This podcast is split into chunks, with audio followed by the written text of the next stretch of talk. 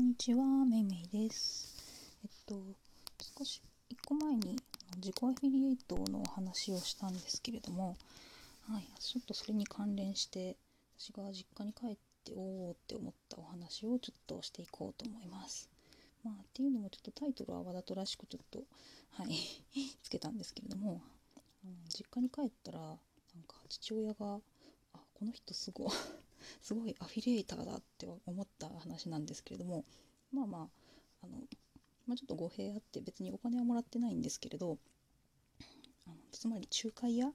ていうことをなんかすごくやってるって分かったエピソードをちょっとお話します。まあ、あのうちの父はもう定年退職してましてもうあのもう趣味だけを悠々自適にやってるような、はい、人なんですけれどそれで、えっと、趣味が自転車なんですね。もう結構前から自転車が好きで、で、まあ自分で買って、結構、まあ、仲間の人とかを連れて日本国内いろいろ走ったりとか、結構海外も行くぐらい、はい、結構ガチめな、えっと、韓国とか中国とか、あとフランスにも行ってましたね。そのくらい、うん、結構その自転車旅でいろんなところに行くっていうぐらい結構好きな人で、うん、まあでも結構意外とあの田舎にも自転車人口っているみたいで、はい、あのそのおっちゃんおばちゃんたちの仲間結構いるんですね。はい、なのでまあ、うん、今でも毎日ではないですけど週に何回か楽しく自転車を乗ってるんですけれども、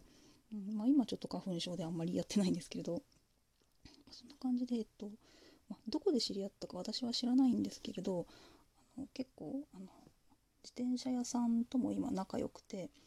うん、ちょっと遠いところに住んでる自転車屋さんなんですけれどもうそことも仲いいから多分もうあの必要なパーツとかもうそこで買ってるし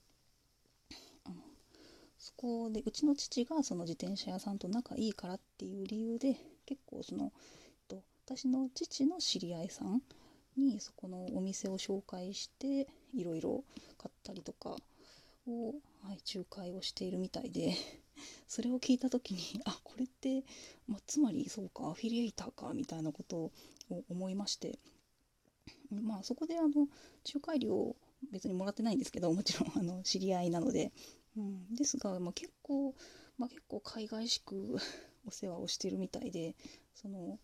まあ父の知り合いのおばちゃんがなんかこういうのが欲しいんだよねって言ったら結構車で連れて行って一緒に何かを選んであげたりとか、なんか本当、まあ、パーツだけじゃなくてその自転車自体も、はい、紹介その自転車屋さんを紹介したりして、まあ、それだからつまり自転車屋さんはもちろん儲かりますし、まあ、お客さんというかその知り合いの人は、まあね、知り合いの人が仲介に入ってくれると、ま、安心ですよね。っていう感じで買い物をしていたのであこれが これがつまりアフィリエイターの仕事かとなんかちょっと感動してしまいましたね、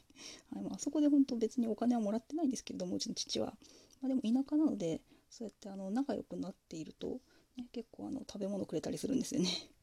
結構なんか農家の人とかあと農家じゃなくても皆様あの家で野菜を育ててたりとかするので、はい、そんな感じでいろいろ物をもらったりとか結構してますね。はい。まあ、なのであこれがアフィリエイトの仕事かと思ってあと、まあ、自転車だけでなくてあのうちもう10年くらい前に家を建てたんですけど、はい、その家を建てて家を建てたこの家をなんかたまに人が見に来るんですね。まあ、あのこの辺ではちょっと珍しいあの木木造りの家なので、まあ、ログハウスみたいなそんなタイプの家を建てているので実家が。い、なのでなんかあ私もこういう家建てたかったのよねみたいな人が結構まあ内覧っていうほど 大げさなものではないんですけれど、はい、来たりとかがしてそれでどうやら一軒そ その関連で家を建てた人が本当にいるらしく、はい、それで、えっと、うちのこの家を建ててくれたその大工さんを紹介したそうです。いやこれももちろんあの全然仲介料なんてもらってないんですけれどいやでもこれは すごいすごい大きな仕事してるなと思いましてもしこれで仲介料もらってたら家ですからねもう何千万の話だから、まあ、すごいすごい金額なんだろうなと思って、うんまあ、もちろん本当別にそういう目的ではないんですけれど、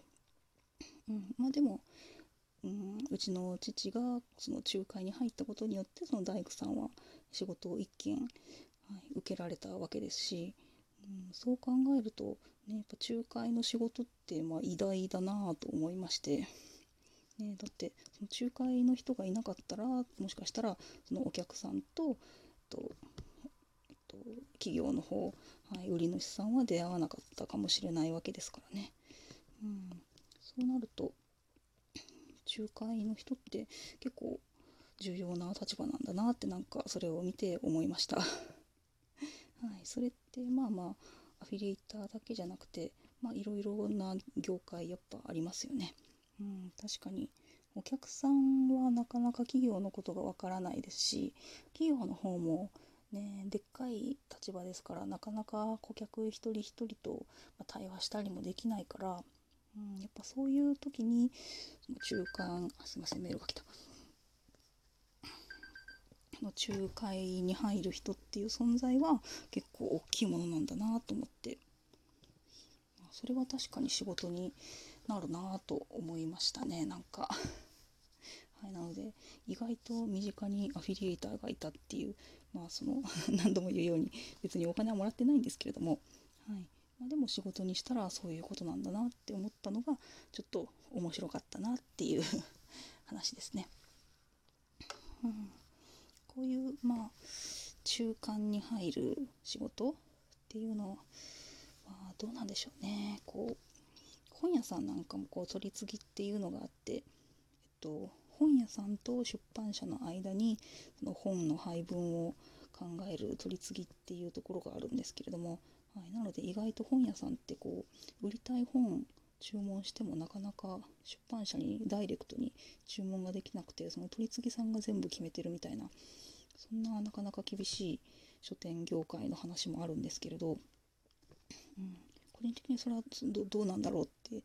思うところもあるんですが、うん、まあでもやっぱりやっぱり大事なのかもしれないですね。その仲介に中間に入る業者っていうのは確かに全部全部が顧客と企業が管理するっていうのは難しいものなので、まあ、やっぱりその間に入る業者っていうのは、うん、確かに重要なんだろうなってなんか身近な例で分かったので 改めてあすごいなって思いました。うん、まあまあでもどうなんでしょうねお仕事お仕事としてそれだけで食っていくのは本当にその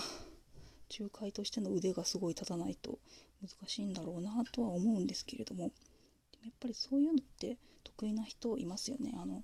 日本人って職人気質だからすごいあの職人としての腕は立つっていう人はなかなかこう接客とか販売とかが苦手だったりするしでも逆にそれが得意っていう人なんかもいるからそういうのがマッチングできるっていうのはすごくやっぱり商売としては大事なんだなと思って。ちょっと前にいやだいぶ前にテレビなんかのテレビで見たんですけれどこう最近って何て言うのかなベンチャー企業というかこうすごい腕のある職人はいるんだけどその人たちはなかなかこうお客さんのニーズが分からなくてこう、まあ、例えばですけどもう今最近あまり売れなくなった畳とか、うん、なんかそういうあの工場で仕事が減ってしまったなんか部品を作る、はい、中小の企業のとかあの地方の工場の人とかそういう方々が方々にこう今この業界ではこういうものを作ったら売れるみたいなのをこう提案する企業みたいなのがあるらしく、うん、それで見たのはなんかあのめちゃめちゃめちゃめちゃこう細かく鉄鉄を加工できる技術を持つところに最近あのキャンプとか人気じゃないですか。まあ、ソロキャンもあるし家族でもあるしなんかそういうキャンプの道具を作ってみると、うん、そういうのを提案してでそれを販売するっていうところまでをその間に入る企業がやってるみたいな。のをなんかテレビの特集で見たんですけれども、うん、それはやっぱりあの現場の需要を分かっているそういう仲介の人が凄腕の職人に提案をしてで職人さんはそれを作ると。うん、ので、まあ、結構高級な品物でも売れるようになる。でそのやっぱり企業の人はまさかこんなものが売れる需要があるっていうのを知らなかったりするので、うん、それを提案するための、まあ、職業があるっていうのを見てあでも確かにこういうのって大事だしなかなかなかなかわからないですもんね。こういろんな業界を知らないとそんなそれこそキャンプなんてやらないと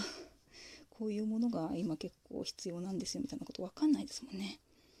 うん、って思うとそういうのをリサーチする仕事そして提案する仕事そして販売までしてくれる仕事っていうのは確かにすごくその職人さんたちとかにとっても、はい、ありがたい存在なんだろうなと思ってそういうのを考える考える人は逆にあのじあの腕はないのでその作るための腕はないので、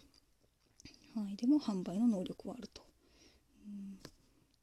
まあでもそういう、ま、やっぱり企業とかお仕事ってそういう風に成り立ってるんだろうなって思うとなんか面白いなって 私は今まで本当に、まあ、どっちかっていうと職人寄りでその絵しか描いたことがなかったのででもなんかその仲介の業者っていうなんか立ち位置っていうのをなんか最近面白いなって思ってます。うん、何か自分もできたらいいなと思ってこうちょっとずつ勉強していこうかなと。まあ、ひとまずちょっとその 実家に帰って父を見てあすっげえアフィリエイターがいたなっていう、はい、そういうお話でした。